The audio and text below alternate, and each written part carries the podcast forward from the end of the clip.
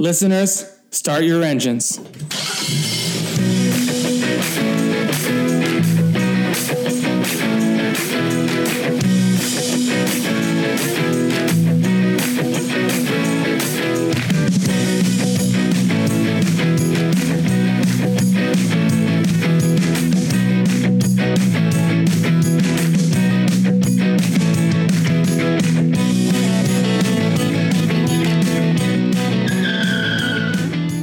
Franchise Detours, episode 38. Rob here.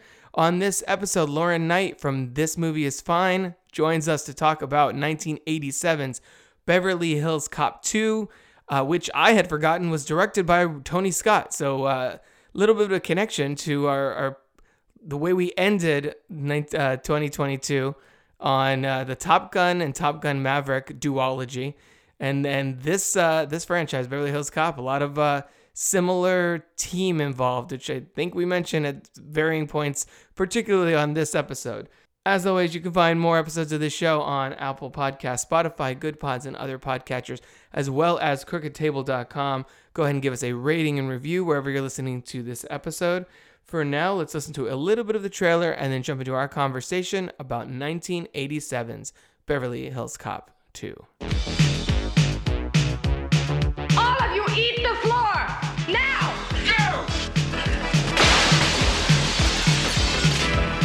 Axel Foley is back. Who is he? I'd say he's a cop. This is a Detroit badge. What the hell are you doing in Beverly Hills? I'm going deep, deep, deep, deep undercover. Back where he doesn't belong. Excuse me, we're the owners of this house. They're in Hawaii for a week while the construction's happening. I'm Axel Foley, Beverly Hills Building Inspector. You've stolen this house. How do you steal a house? It's my uncle's house.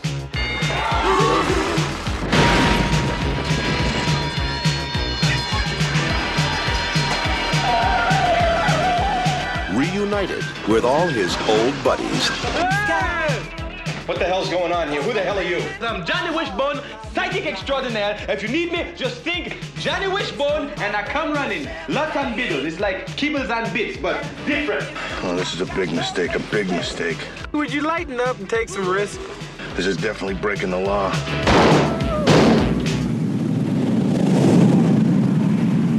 Welcome to Franchise Detours, where we believe no movie series travels in a straight line. On this episode, we are heading back to Beverly Hills, conveniently enough, for 1987's Beverly Hills Cop 2. And I'm honored to welcome to the show Lauren Knight. Welcome to the podcast. Hi, thank you so much for having me. I'm very excited to be here. So tell people a little bit about who you are and about that movie is fine. Oh, sure. Um, so I spent seven years in the film exhibition industry, and uh, as a result of that, launched a, a movie themed podcast uh, with a friend of mine named Aaron Hudson, and uh, it's really just an excuse for us to get together and talk about movies.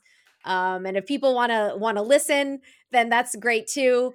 Um, but it really started with just my my Twitter handle was that movie is fine because I find that a lot of movies that film Twitter talks about, I don't love as much as they do. Like Right. it's fine. And I think a lot of movies out there are fine and that's just fine. Like I think we need to get away from the best movie ever made or worst movie ever made kind of Yeah. dichotomy which seems to be rampant on Twitter. Like if it has even the slightest thing wrong, it's like the worst movie ever or, you know, vice versa.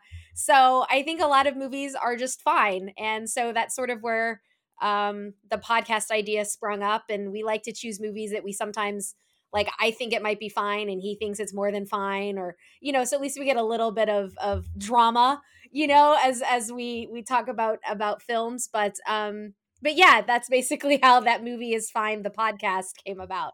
No, that that's always the right, I think, reason to start any podcast, but specifically a movie podcast because there are so many.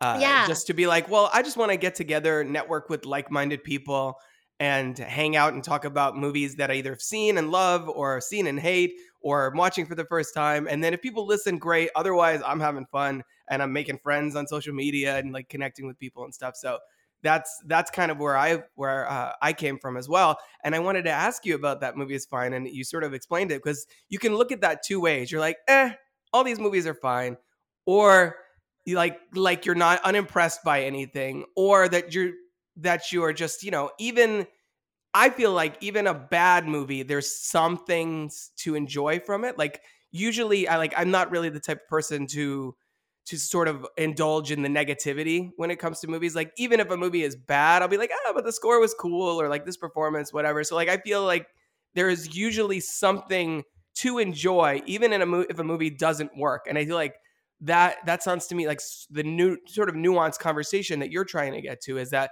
well instead let's t- break it down what works what doesn't and like talk about why as opposed to just going straight to you know hyperbole Exactly. And I mean, we also stress every time on our podcast that if we if we if one of us or both of us think that a movie is less than fine, that doesn't mean it's not worth seeing. Right. Like we believe every movie is worth seeing and that every movie, almost every movie is redeemable in some way. Now sometimes like the redemption isn't enough to bump it higher, you know, into like that's fine category or territory.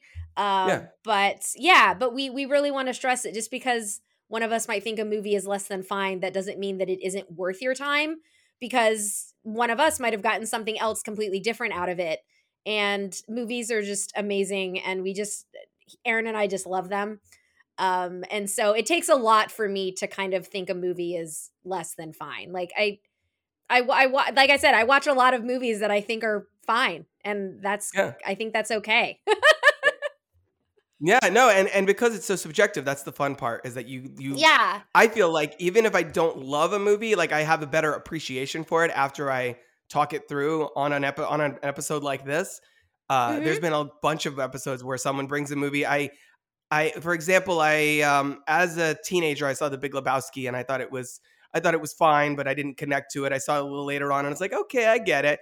And then I rewatched it for an episode of uh, our sister show, Close Watch and uh, a friend of mine came on the show to talk about it and by the end of it i was like yeah this movie rules you're right maybe i should uh, there's like a, a um, the church like a, a Dudeist church online and i was like this this you know talking it through with her i'm like i think you should become a Judas priest like this is this is a cool thing like i i, I got on board the uh the vibe of that film just by talking it through with with my friend so i think that's that's yeah that's definitely a good way to go about it speaking of movies that are less than fine Eddie Murphy has made a lot of them over the years. um, so that's a perfect yeah. that's a perfect, perfect segue. Uh, what is your what is your uh, history and sort of connection to Eddie Murphy as a a uh, as a movie star as a as a screen presence? Um, so I was born in the mid '80s, but really, you know, was a kid of the '90s. You know what I mean? Right. Um, my parents I knew about Eddie Murphy because of my parents, and you know they had watched him on Saturday Night Live. However, I was never allowed to watch any of his stand up uh, when I was younger because you know like Eddie Murphy's raw right.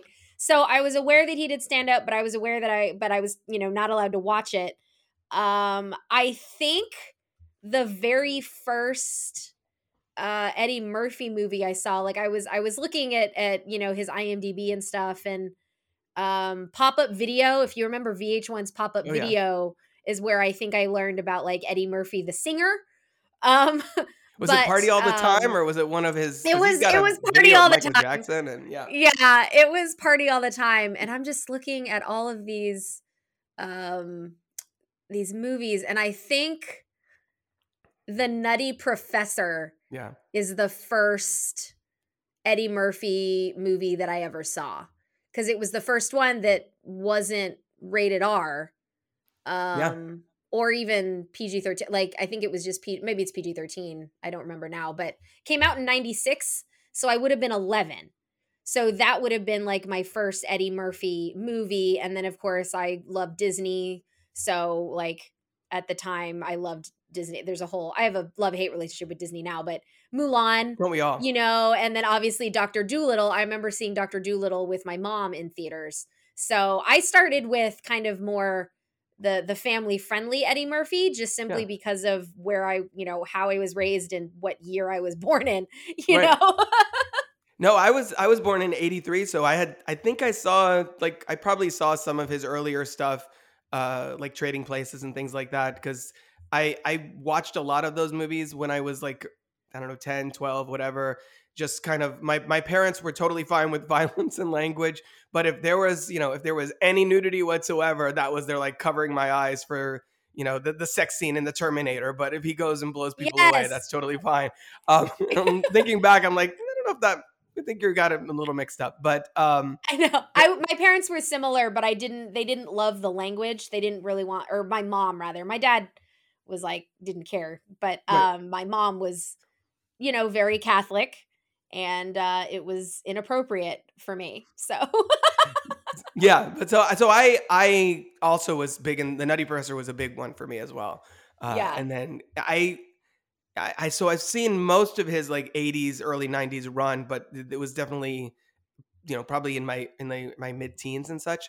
Uh, so go, this this one I hadn't seen in a long time. So when did you discover the Beverly Hills Cop films? And uh, I, you know, and what were your initial thoughts on the the character of Axel Foley as introduced in the original film?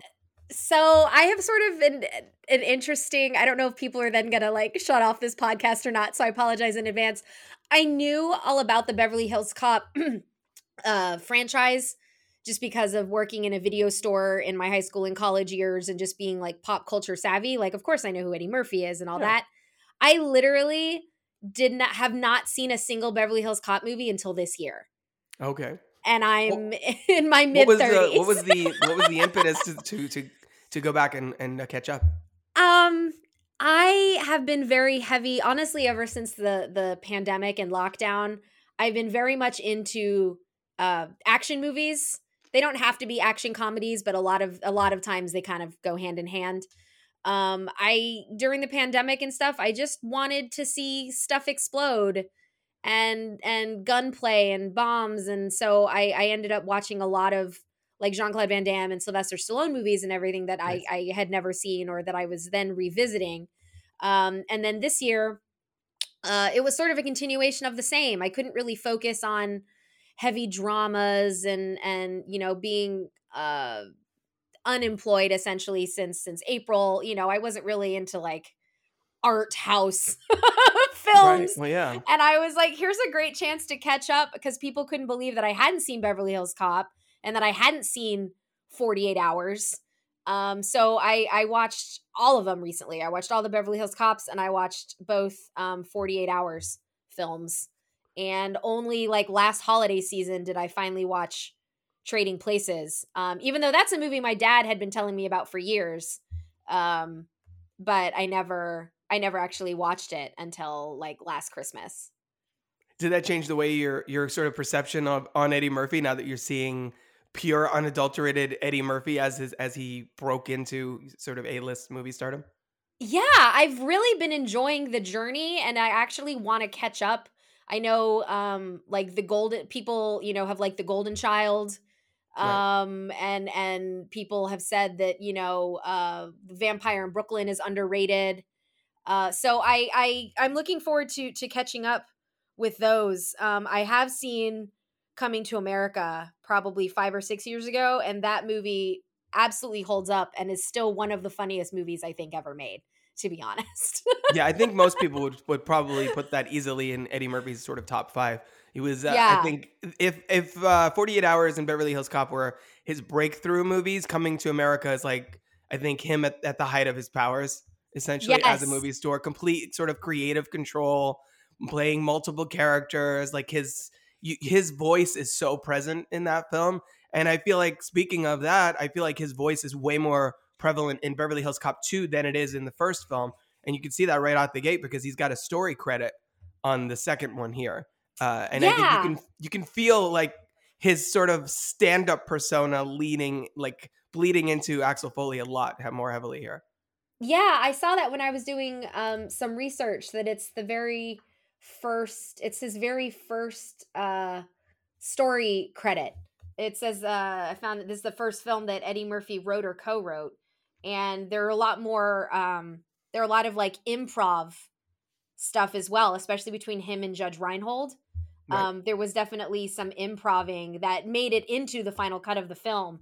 So I think I think the his star power like he was on the rise and Beverly Hills Cop was so successful and obviously it was just after 48 hours and trading places that I think he he could sort of write his own ticket in a way, at least when it came to, you know, the sequel. Right. Yeah. And I think people nowadays, like the, the perception of what a sequel is, is so different. Because back in the day, this is coming three years after the uh, the original film. Back in the day, a sequel was just like, let's let's do that.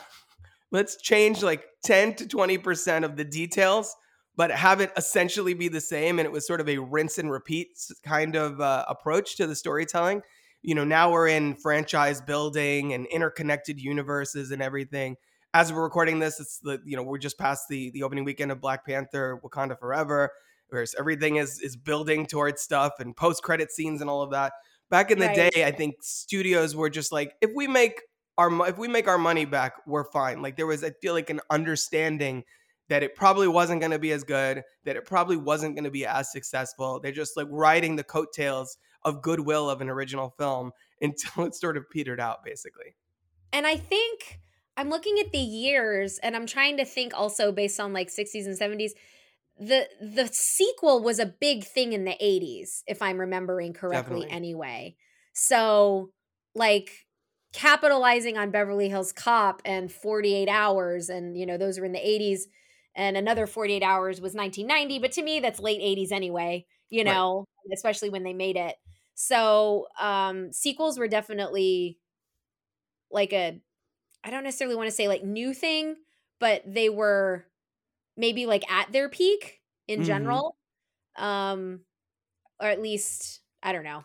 Because you had although you had a bunch of Rambos, you had a bunch of Rockies, you had you know Predator 1, Predator 2. So it's it seems like that was sort of the start of the machine yeah. of, of of Hollywood maybe.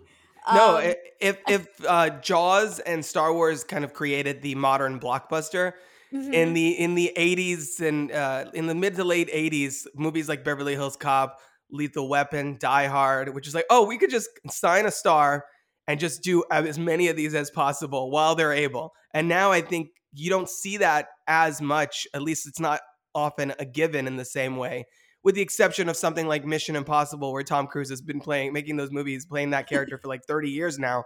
Uh, and we're approaching seven and eight. Uh, yes, you, you I can't get... wait personally. oh, I love those movies so much. I, I want to cover them on this show at some point. But because of the what you're saying, the prevalence of sequels, a lot of the movies I've covered on this podcast have been 80s, 90s, you know, because I, I think prior to, like you were saying, the big action comedy boom of the 80s, I yeah. think it's it's mostly horror movies that did that. And they were just considered cash-ins. Like the production value was always less. It was usually made cheaper. Uh, here the budget is doubled from like I think 13 for the first film to 27.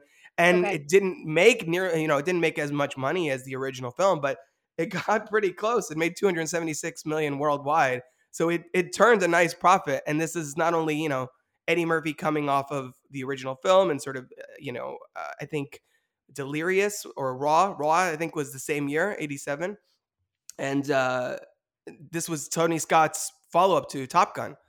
Speaking I was just about of, to say Tom yeah. Cruise and everything. Yeah.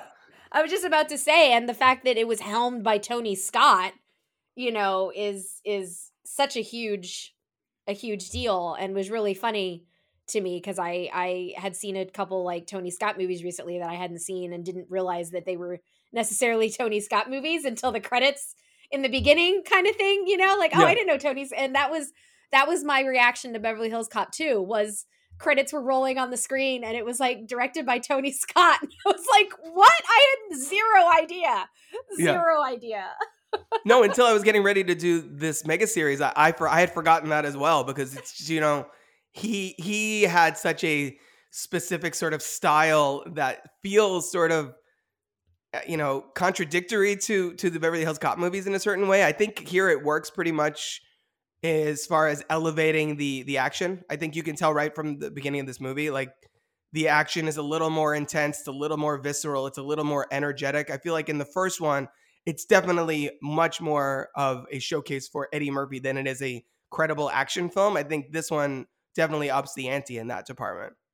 Yeah, I I agree with you there. And I think that's partly why Tony Scott was was chosen um in addition to, you know, the success of Top Gun, which is an action movie but in a different sort of way, right? you Right. know? So, um, yeah, it was, but it, it definitely surprised me because I had no idea that Tony Scott had directed it. Um, speaking of things that, like I said earlier, this movie leans in on Eddie Murphy improving and and basically the you know because the moments people responded to in the first film were him sort of developing a character, going into a situation and sort of taking it over, Fer- Ferris Bueller style. Um, just coming in and be like, "I'm the sausage king of," I forget what he says. Um, but I think in this movie you see that constantly like to the point that if you did a drinking game every time he makes up a new scenario you'd be messed up like halfway through this movie because it's just constant riffing. It's like 80% of this movie is just him uh, he's johnny wishbone and then he's the, you know he's the building inspector for that for that you know the big beverly hills mansion and all of that. Did did that comedy work for you in general the fact that it leaned so much more on eddie sort of riffing and in general this being an 80s movie how is the comedy aged? Because there was definitely some undercurrents of you know datedness in this film.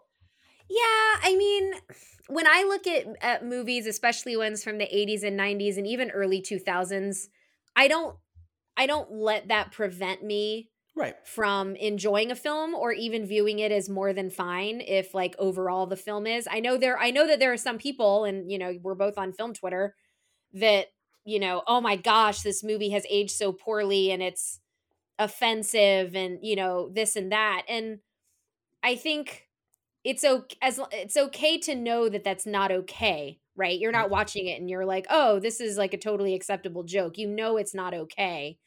Um, but we're willing to sort of and again, not okay, but we're willing to sort of forgive it for the the Put time. context. Yeah. Yeah, like and the like, the time of that that it was and of course again, never okay, but it doesn't ruin I don't let it ruin a movie for me if there Yeah. are jokes that fall flat, but I love talking I, I love the the different personas that he takes and in fact sitting here like talking to you it made me think a lot of fletch um Yeah. with with chevy chase which I had never seen until this year also um i haven't seen the sequel and i'm looking forward to the to the Jon Hamm, you know third installment so to speak but he the the all the different personas that that chevy takes on in fletch i loved and found hilarious and i think that's what I definitely liked more of in in Beverly Hills Cop 2. So for me, it it worked. I think that type of humor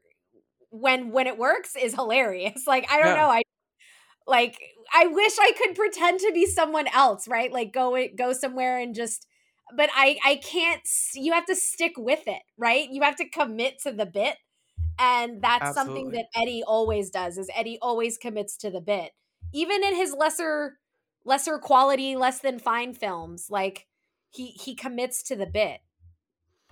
Yeah, it's a, it's a testament to his charisma as a performer, and also, like you were saying, like he comes in with so much swagger and so much bravado in in these scenes.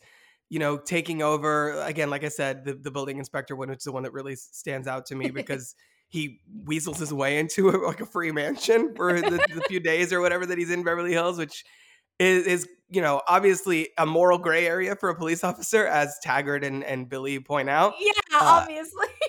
but this movie also, I think, grapples with that a little bit, where he's like, "Yeah, you know, I, I wasn't always a cop," and it sort of gives us our first hints at, at uh, you know, he he has he had a little bit of a checkered past, and he puts it to good use in his uh, in his day job, I think, and and yeah, it's um, I think it I think it works, and the reason, you know, obviously, I agree with you 100 percent on on the comedy. If something in there is dated, I don't necessarily ding the movie, but it also I, it does make it feel somewhat less timeless because it, it is sort of placating to the, you know, the politics of the age or whatever, the gender dynamics.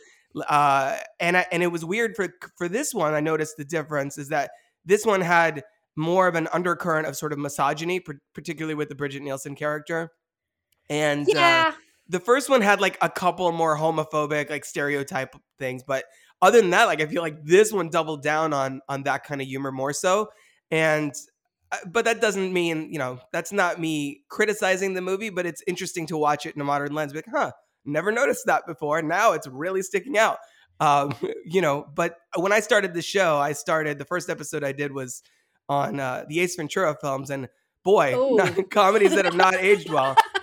Uh, But Ace Ventura: Pet Detective still a huge movie uh, for me when I when I was 11 and saw that, and Jim Yeah. Carrey fan for life, and you know, uh, I, I love that character and and and everything. Doesn't mean I stand by uh, where that third act goes or or the representation therein. But uh, but yeah, I think that's it's always in evaluating these older movies, particularly comedies.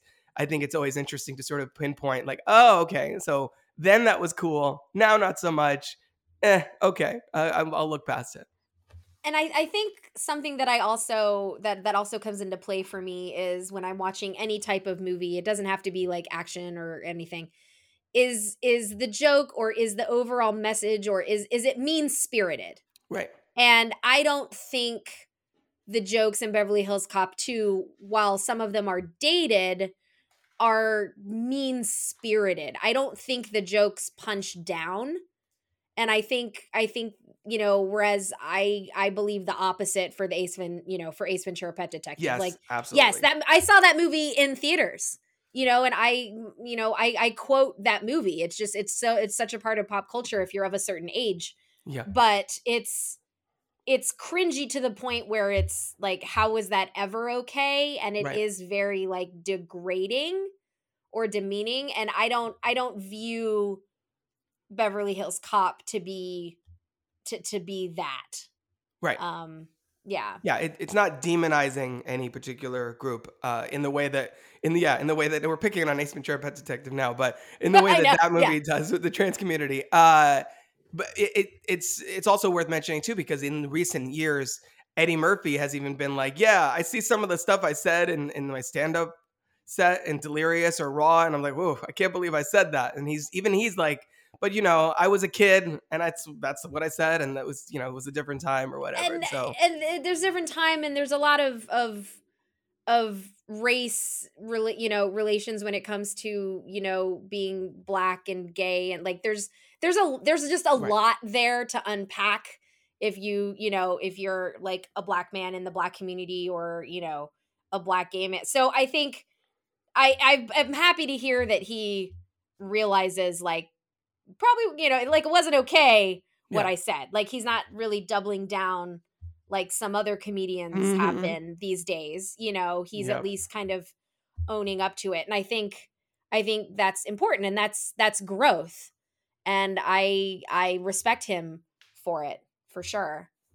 Yeah, yeah, absolutely.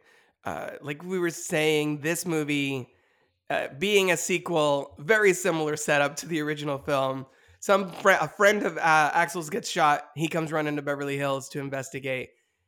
Uh, how does the, how do, does this film feel like enough has changed from the first one to warrant the revisit, or is it feels like so much of a rehash that you're just you know is this movie fine or or does does it transcend like does it does it i guess justify its own existence even though the story it's telling feels almost at times beat for beat to the point that again i hadn't seen this movie in a long time. I've seen all three of these but like years ago uh, particularly the sequels. And when at the end when uh, brigitte nielsen's karla fry gets shot i was like oh it's going to be taggart because in the first one it was bogomil who's like, "Oh, Axel, I don't agree with your methods, but I'll save you at the last second, kind of thing. It's essentially the exact same beat. Does does it does it doesn't do enough to stand on its own? I guess. Okay, so here's the thing. I I rated this movie as more than fine. Um, and I know that when you reached out to me, you you said no one has rated this film as high as you have that you've much. noticed. um, and I rated it four out of five stars. I love heist movies, first of all. Mhm. So this was uh, a heist movie. The Alphabet was it Alphabet Murders, Alphabet Killers. Yeah, Alphabet Bandit Alphabet- or something Alphabet, like that. Yeah. yeah, the alphabet something. Um, so it was it was a heist movie. To me, it upped the comedy. Like the the first movie was establishing was establishing him as a character, right, and establishing like his his unorthodox skill set. Yeah. But I thought he really came into his own, and really this one was a lot of fun. And listen, you know, we talking about Top Gun. Top Gun Maverick is basically the same film it as. Top Gun, but better. And while I won't Right. say that Beverly Hills Cop 2 is better than Beverly Hills Cop, I won't. I won't say that. But I think it gave me everything that I was looking for. I like uh Brigitte Nielsen, uh, which is funny because of the whole like Sylvester Stallone Cobra connection to Beverly Hills Cop and stuff, which is funny and there are references in there. But um to me, the comedy works. I thought the plot works. I did think it was weird that Bogomil is not actually in. I mean, he basically gets like I, you know, iced out, like he gets shot and then he's in the hospital. Yeah. And I did learn that that's because he he was actually supposed to be in the film more, but he was filming RoboCop at the same time.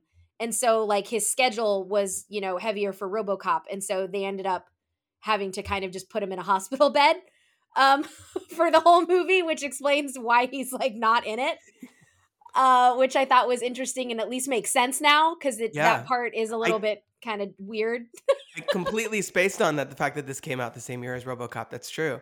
yeah, so it's that they it- would have been filming around the same time because Ronny Yeah. Cox was on a real streak there between the Beverly Hills Cop movies, RoboCop, a couple years later, Total Recall, and yeah, he was, he Yeah. was- yeah, he was really uh, an a- action star, not not the the star of the action, but like an action villain slash mentor character in those films.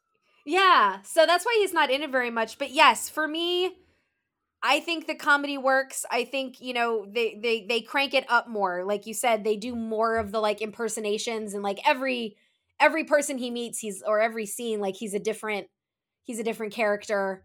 Um, the gun club where he like throws water on his face and like takes Yeah. the bag of vitamins from uh uh was it Billy? Rose?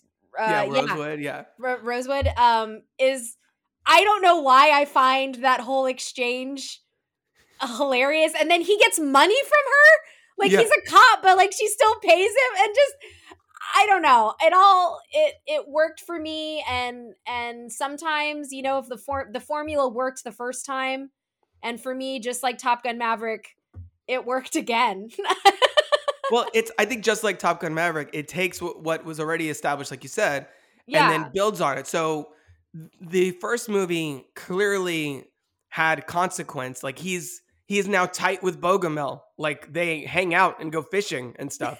Uh, Yeah. He calls him every week. He's like, "Oh, I'll call you next week." You know, he's got friends now in in Beverly Hills. He um the the people in the people in his own precinct are like, "Oh, you know, he's got a reputation now because of what he did over there. He's doing undercover work more regularly. Whereas in the first one, I think uh, Inspector Todd was like, "Oh, what, what did I tell you about doing undercover work?" Is like, you know, get back, you know, get back on the streets or whatever. Now he's sort of uh, has a little more status even in his own in his own department because of what he accomplished in the first movie. And uh, having Bogomil be the one who gets shot is also a lot more effective than his friend Mikey, who we met for two minutes, and then we're like, oh, okay, he's gonna go investigate that guy we just met just got killed. Uh, you know, because we're we're emotionally connected to that character, and it deepens the the, the bond he has with with Billy and Taggart, and I think we see those relationships kind of evolve in in a fun and interesting way to the point that at the end of this movie, he Axel's like. Man, you guys are getting more and more like me all the time. Like he's rubbing off on them, and I think that's that's sort of a, a fun dynamic that uh, between the three of them. also for me the second one becomes more of a buddy cop film or Yeah. like a buddy film and i i like buddy films and buddy cop films whereas the first one it's him versus beverly hills police department right like taggart and, and rosewood are trying to like keep him under control but this one they're joining forces albeit you know reluctantly at first um but i think the the plot was actually supposed to be something different and so i think that's something to take into account. They actually wanted the sequel to be set in London and Paris, and one early draft had him teaming up with Scotland Yard um, to to solve a case. And Eddie said that he didn't. Uh, he was reluctant to film outside the U.S., so they had to rewrite the script. So I mean, this the Beverly Hills Cop Two was originally going to you know, go international, and it might have been a different there might have been different beats but because Murphy didn't want to film outside the US, they had to keep it within the confines of of Beverly Hills again. right. Yeah, I I prefer that they did what they did because even though it does have that air of like, oh, I'm back in Beverly Hills again, and we get you know the other mont- montage of him driving down Beverly Hills, you know, and seeing all the all the all the ladies and all the fancy restaurants and all the people walking their dogs or whatever. Uh, first of all, the Men in Black taught us never go international. Uh, that that didn't work. and secondly, Scotland Yard. That's that sounds like somebody dusted that script off 20 years later and made Shanghai Nights uh, instead. Oh, so um, maybe, maybe. Oh my gosh, I forgot about that movie entirely. I saw that movie, but I don't remember Yep. it now. it's fun. It's got its moments. Um, I've I've rewatched it recently. Again, I, action comedies were a huge thing in my household, uh, which is why like all the, the franchises that we mentioned were on regular rotation. So uh, you know, I, I like that they they did what they did. If, if they were gonna do it, I feel like at least they they further developed the uh, you know the, the the dynamic with him and all the other characters to the point that Paul Reiser is in this movie is back from the first one, and even he's like Axel, let me work undercover with you. Let me like cover, you know, he's uh he's the Cameron to uh Axel's Ferris Bueller doing the doing the phone calls for him and everything. Um so I I I love that everyone is sort of allied with Axel in this film. And also it's funny too because I was it was thinking in this movie it feels like in a few places that it's sort of trying to be like, well, what if Axel Foley was in a James Bond movie? Because we get the very beginning, he's suiting up, he goes to the bar and he orders an unconventional drink. For him, it's Coke with no ice, not a martini shaken, not stirred. To the point Right. where later on, one of the character, Gilbert Gottfried character, is like, "Oh, I get it. It's a James Bond thing." I'm like, "Yes, that's what I've been saying, Gilbert." Um, it's, it, I think it, it does try and toy with that a little bit, and this would have been the era that Timothy Dalton was 007, so it was already kind of going edgier and a little darker, a little more in your face with the uh, with the action and violence. So I don't know. That's just something that struck me upon this rewatch. That like his, uh, you know, his his jacket, that his iconic jacket in the in these movies is is his, uh, you know, his tuxedo, I guess. Yeah, and I, I'm so glad you mentioned Paul Reiser because I was thinking that he was also one of my favorite parts of Beverly Hills Cop 2, and I'm glad that he was used a lot and just I I loved that dynamic and and how kind of like dysfunctional Paul Reiser is as you know as a cop. Um, but this was this was uh Jerry Bruckheimer, right? Like th- like this whole series is Bruckheimer This was- produced. Yeah, it's like the beginning, I think, of of Bruckheimer and uh, you know the late Don Simpson. Their sort of reign of of uh, you know bombastic, testosterone driven uh, action films. Kind of, I think it really started with these movies. Okay, because I was definitely getting like Bad Boys vibes from Absolutely. from like the from Beverly Hills Cop 2 specifically when he does team up with, you know, Taggart and Rosewood. So, it definitely feels like Bad Boys owes a lot to Eddie Murphy, I would think, cuz uh, that's Bruckheimer as well. Um so there are a lot and did Tony Scott, I should know this. Who directed Did Tony Scott direct the first Bad Boys? No, Michael Bay he did the the first two Bad Boys. I Oh, believe, he yeah. oh Bay did direct the. Okay, okay, okay. I thought for some reason Tony Scott was somehow involved in the Bad Boys Well, franchise. Bruckheimer was involved, I believe, in those. Right, so Bruckheimer, there- right. that- so that's yeah, the connective tissue. Yeah. I think Bad Boys is sort of an attempt to like re re what not rehash but like reinvent um like a cross between 48 hours and Beverly Hills Cop Yeah. um because you've got you know at least they're two people who get along unlike 48 hours you know but they're two they're two cops with unorthodox methods in miami which is like the beverly hills of the Mhm. east right so um it's it's kind of funny to see like there are definite like a seed a seed has been dropped and then bruckheimer i don't know 10 years later does it again maybe? And then around this time on TV, Miami Vice was on, which oh gosh. again sort of glamorized that as a setting for these sort of crime thrillers uh, to the point that after Beverly Hills Cop, they were apparently Paramount was interested in a TV series, and Eddie Murphy was like, "Yeah, no, I'm not doing a TV show," which is uh, uh, something that would come back in the 2010s when they again CBS tried to do a Beverly Hills Cop show uh, with Brandon T. Jackson as Axel's son, and then Eddie was like, uh, "But I'm not going to be in it every week. I'll start it off, and then I'm piecing out," and that that just didn't happen. So now we're getting the fourth film, uh, but it's easy to imagine Beverly Hills Cop, the TV series, being a, kind of a Miami Vice uh, influenced property. Yeah, that's really. I'm I'm curious, like where the because Ferris Bueller did a spin-off into a TV show. There was a lot of like sp- spin-off shows from the 80s. Um, I feel The like, 80s like were popular movies. The 80s were weird. yeah. It was so weird. There was people don't even know there was I think animated series for like Rambo and RoboCop Yes. movies that kids should not be watching. Uh, right. this this film, and I, I noticed this when I was you know preparing for this episode. This one won the favorite movie and favorite movie actor awards at the second annual Nickelodeon Kids Choice Awards. I saw that Um, too. And I was Why like, are kids I- watching this? I mean, I guess it's just this- I mean, language. I mean, I there's say this not, as but a as a kid who probably watched this, but still. I know I saw that too. I saw like I saw the awards and some of the music, you know, had was nominated for an Oscar, and then others another song by George Michael was not, was won a Razzie. You know, so I was like looking at the awards, and then I saw Kids Choice Awards, and my first thought was there were Kids Choice Awards back in 1987, Yes. yeah, exactly. and then my second thought was. Beverly Hills Cop 2? That's rated R. How did that make it onto a kids network? It's a weird a kid time. The, the 80s, it was anything goes, apparently.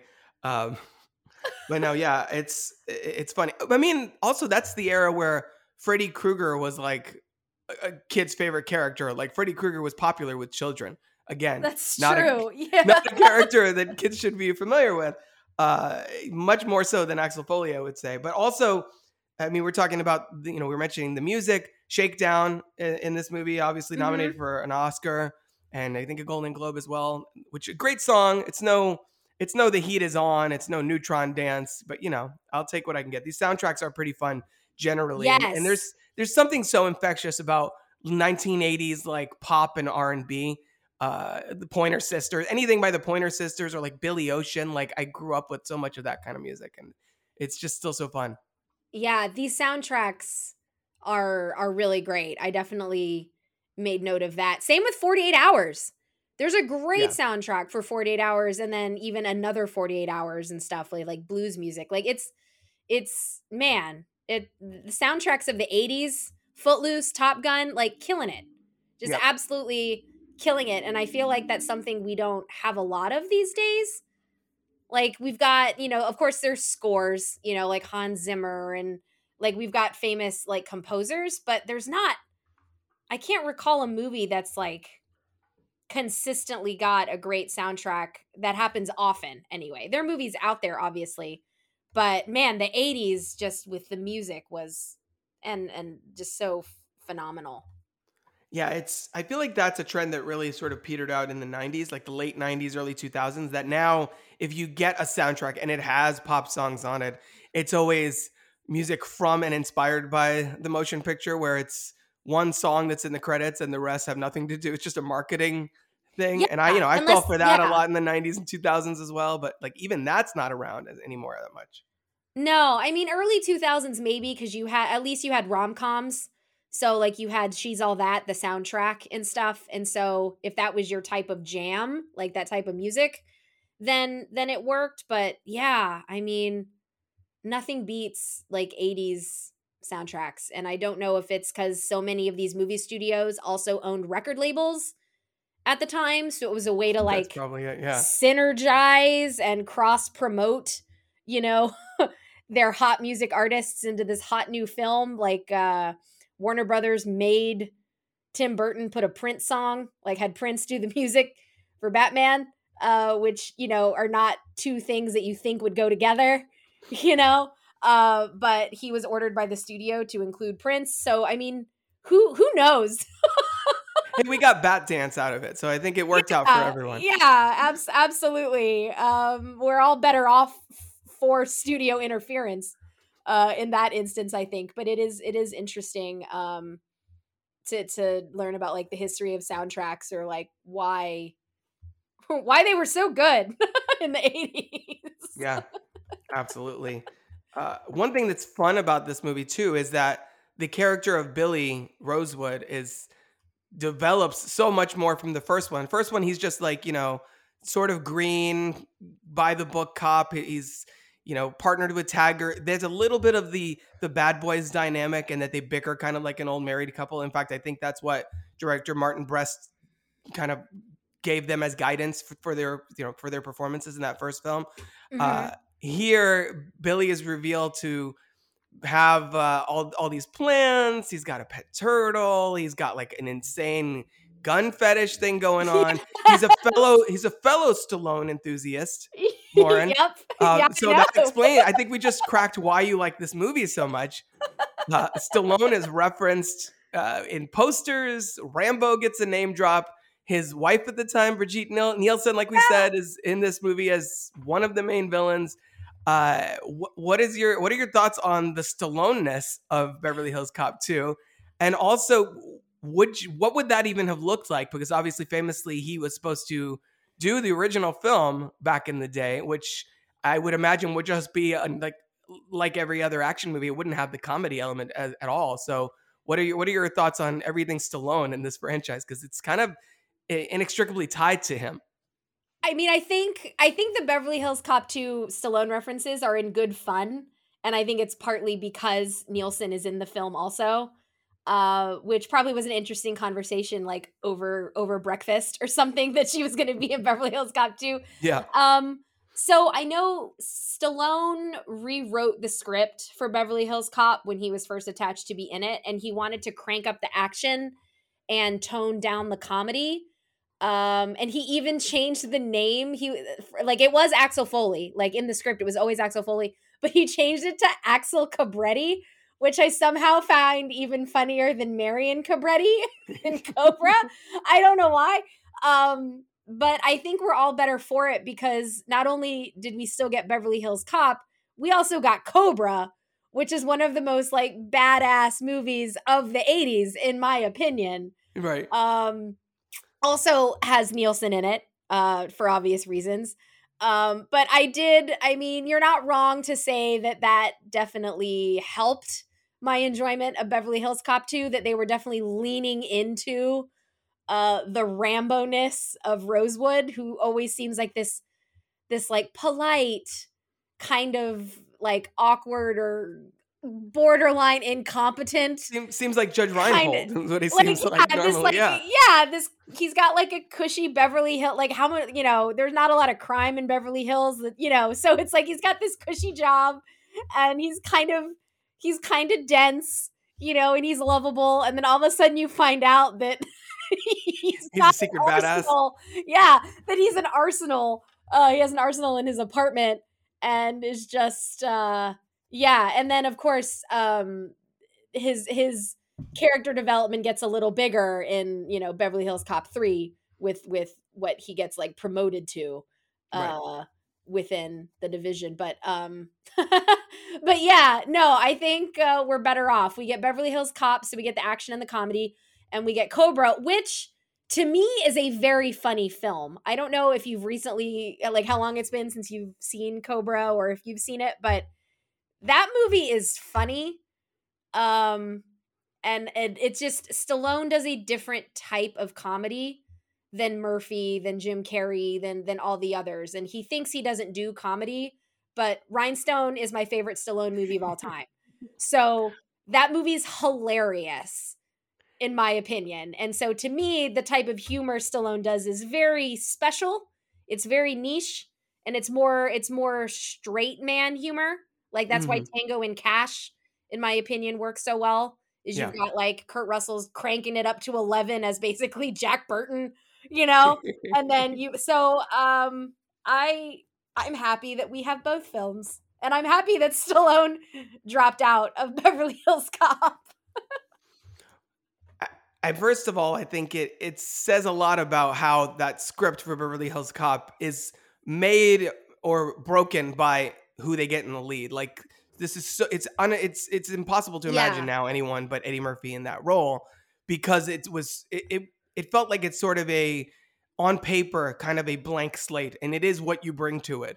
And so I don't know if Stallone would have been the right fit. I agree with you that Eddie Murphy it, it's just it was the right vehicle for him for the right person at the right time. It's like it's lightning in a bottle, I think. And It that's really- his his yeah. entire career depended on that movie landed in the way it did. Yeah, I completely agree with you. And I think just the idea of like a black man from Detroit being a cop in Beverly Hills is is is funnier and works better than like a straight laced, you know, Italian guy. Yeah, yeah. you know, uh in in in Beverly Hills. Uh where it would still be he would still stick out, but also he could blend in if he had to. And obviously there's a lot of like uh they explore you know like racial like race roles in beverly hills and stuff with Yeah. Axel so like i think I, I i i think we're all yeah i'm i'm with you. It was lightning in a bottle and it was just all of these this perfect confluence of events and murphy just took the role and made it made it his own. He just ran with it. And he makes him even more of an underdog and it's if anything axel is such a smart character that if anything he weaponizes the fact that people see this like because in the first one he's like 23 years old eddie murphy when that movie comes out which is Oh insane to me. that is Uh, insane to me. is that he, they, people see this young black man and they're just like oh this guy's not a threat or whatever and he if anything uses that to his advantage uh, to to get the upper hand and uh, having him in, in dealing with these sort of upper crust white people predominantly you know like i was saying about the james bond thing all his villains at least in these first two are the europeans with ac- white guys with accents and suits.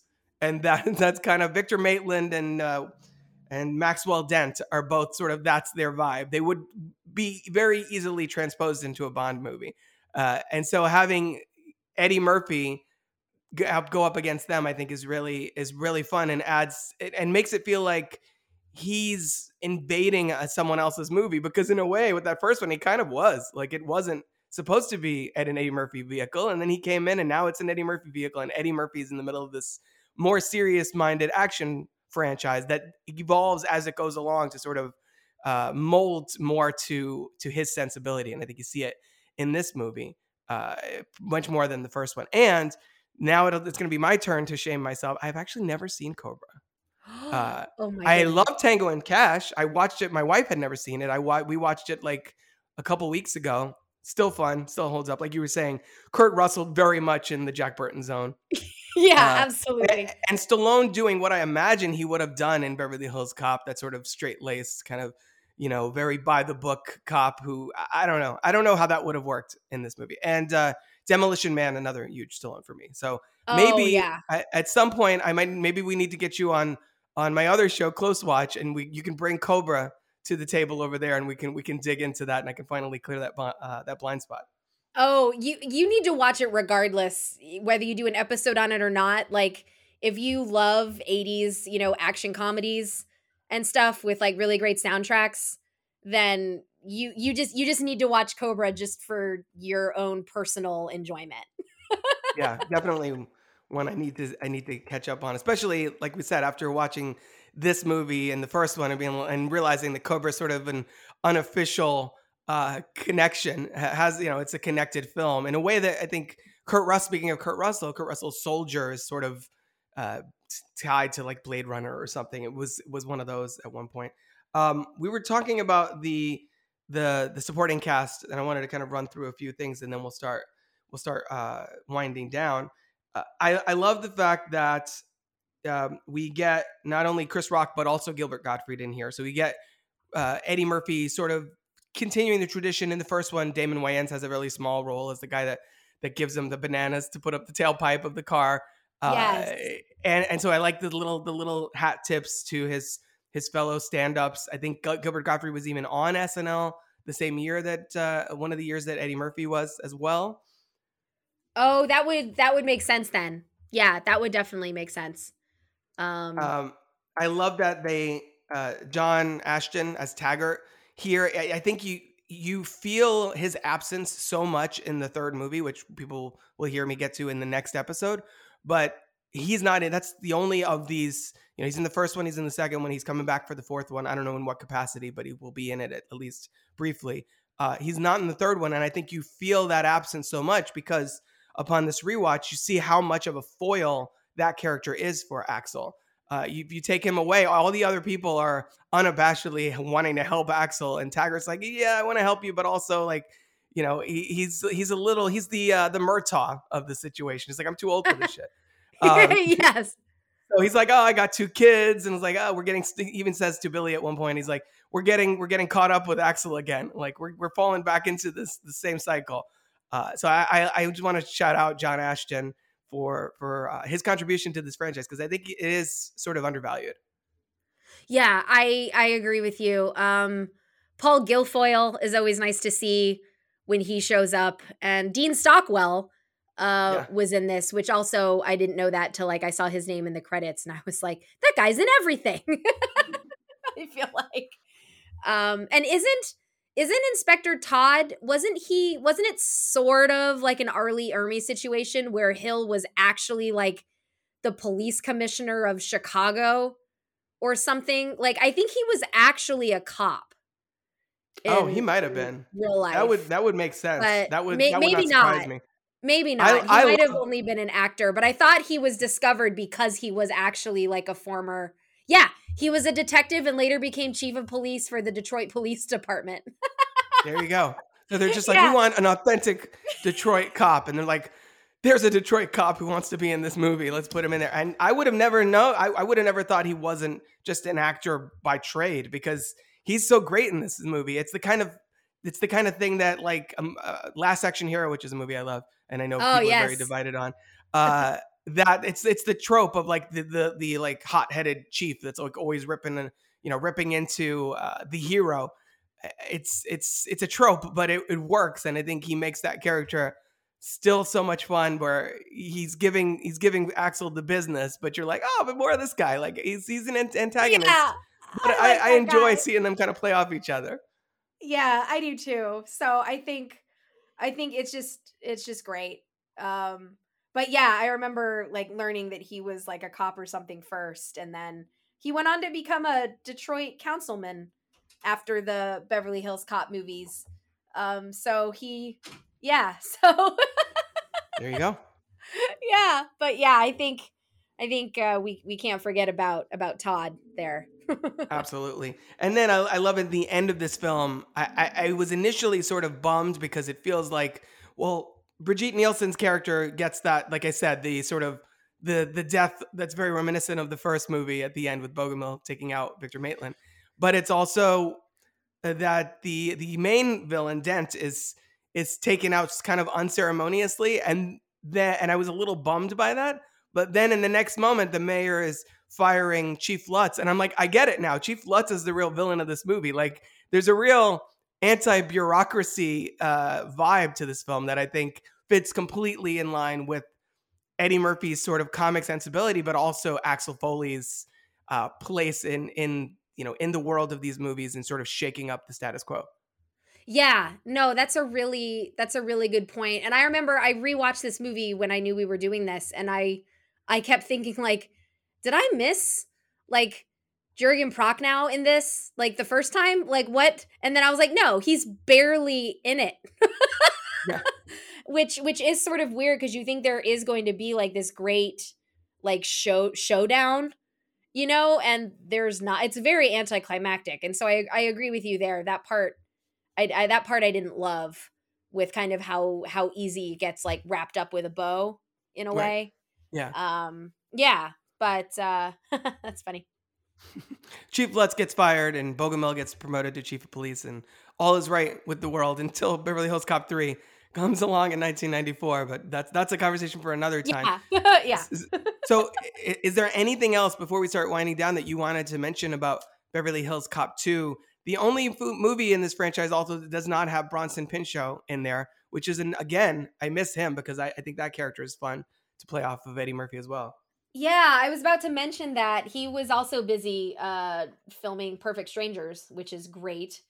Um, so Great both show. he and and and Ronny uh, Cox had had prior filming commitments. Um, no, I guess the only thing I was gonna say was domestically, Beverly Hills Cop Two became the third biggest hit uh, of 1987, and it was topped only by Fatal Attraction, which to me makes sense, and yeah. Three Men and a Baby, which I love and grew up watching. But the fact that Three Men and a Baby was like this amazing, almost, you know, ridiculous blockbuster hit is just hilarious to me. Doesn't it kind of make you nostalgic though for the for a time when random movies from every genre had a chance at making that kind of money where now every every year you look at the, like the box office top 10 and it's all sequels or reboots or superheroes or transformers or or whatever and it's like back in the day like oh Kramer versus Kramer was the highest grossing movie that year?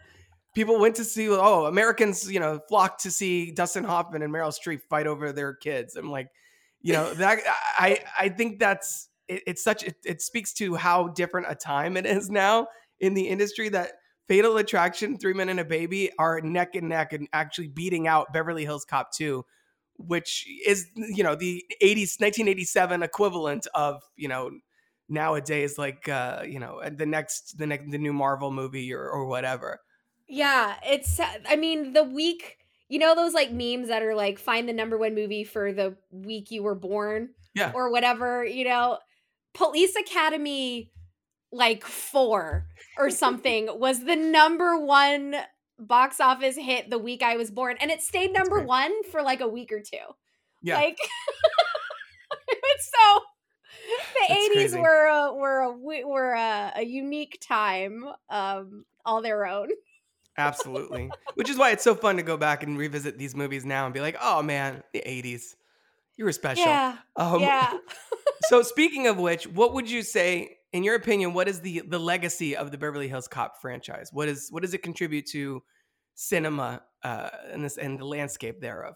I mean, I think we've hit on a lot of points about future films, especially, you know, ones where Bruckheimer's attached, like, you know, Bad Boys.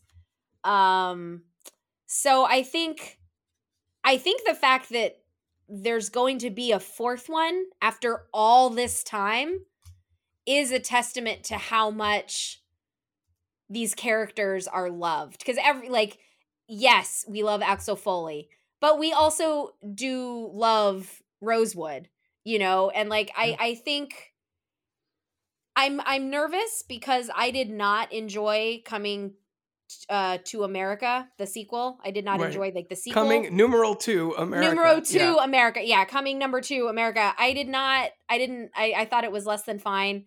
I'm a little nervous, um, that maybe it's been too long, but also Eddie Murphy is just he's poised for a renaissance. I think, um, and and I would love to see the action comedy with hopefully a killer soundtrack like i would love to see a lot of those same things um in in this sequel and so i think the fact that they're making a sequel after all this time is sure uh, you could argue a criticism of hollywood not having new ideas right but i think of all the different kind of franchises they could go for um beverly hills cop is is an interesting one and maybe one that that people didn't expect especially after the third one which i know Mhm. you're going to talk about later um but yeah i think i think it influenced buddy cop movies and and action comedies um through the 90s and 2000s especially for like bruckheimer and bay um yeah Yeah, I think it, it basically defined the next 20 30 years of, of, of, of uh, action cinema. Yeah, for sure. And I, eh, to your point about the them making a sequel so late, yeah, I, I'm also worried because uh, what sequel to, especially a comedy that has come 10, 15, 20, and eh, you know, 25, 30 years later has actually been worth it. Uh, I can't off the off the top of my head think of any really. Uh, I, I think that they are capable of doing it, but it's also in a post Jump Street world where the conventions have been torn apart like time and again, and we've all seen these things a million times. It's, Yeah. you you really have to have a a somewhat of a fresh angle to make it worthwhile. I in doing in getting ready to do these episodes, I I actually put up a poll and I and I put you know I gave uh, listeners options of what which action comedy franchise I would cover. So I had this and I had Bad Boys and Rush Hour and Charlie's Angels, and this one and Rush Hour was second. So in that collection, the only film I hadn't seen was Bad Boys for Life. So I went back and, and caught up with that. And that movie I think is possibly my favorite in the franchise, and it's coming 20 something years after the original film. So I guess it's possible, but it, it's it's it's I'm gonna lower I'm gonna go in with lowered expectations, especially like you said, after coming to America, which the title is already a bad sign for that film. So I know. Beverly Hills Cop Axel Foley is is I guess sure whatever. Um, if you don't want to throw a number on it, because then the kids will uh, will just ah a fourth. I'm not going to bother with that. It's better than them just calling it Beverly Hills Cop and pulling a scream because that that drives me crazy.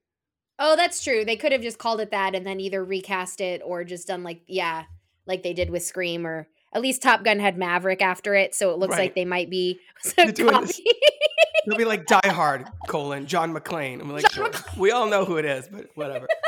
um, but yes. Uh, so, what is your ranking for this this uh, franchise? Does this have enough Stallone to put it at the top of the list? What is your what is your ranking of these three films?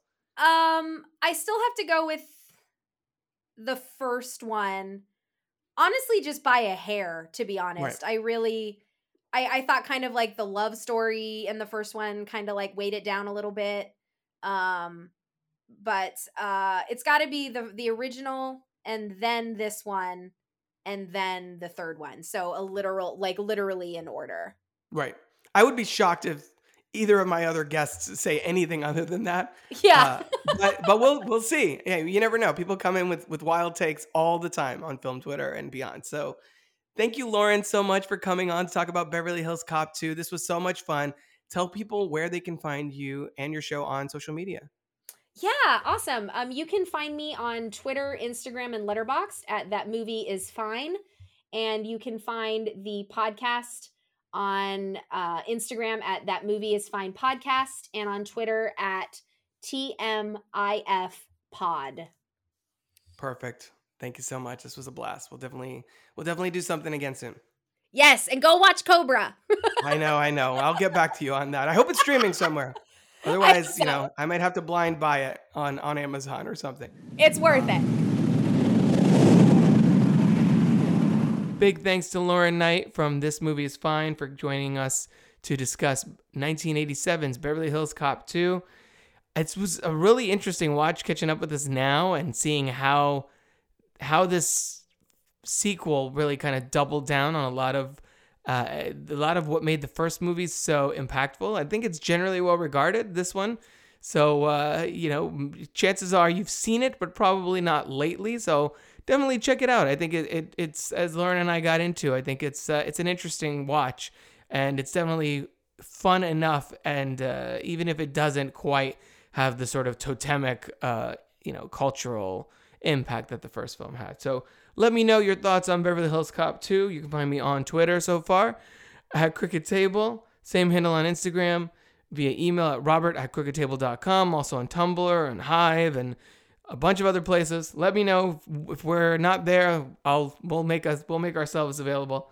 We'll come back next week with Beverly Hills Cop 3, which is uh, going to be a much different conversation than these two have been. But for now, that's a wrap on another Crooked Table production. Catch you at the next stop, everybody.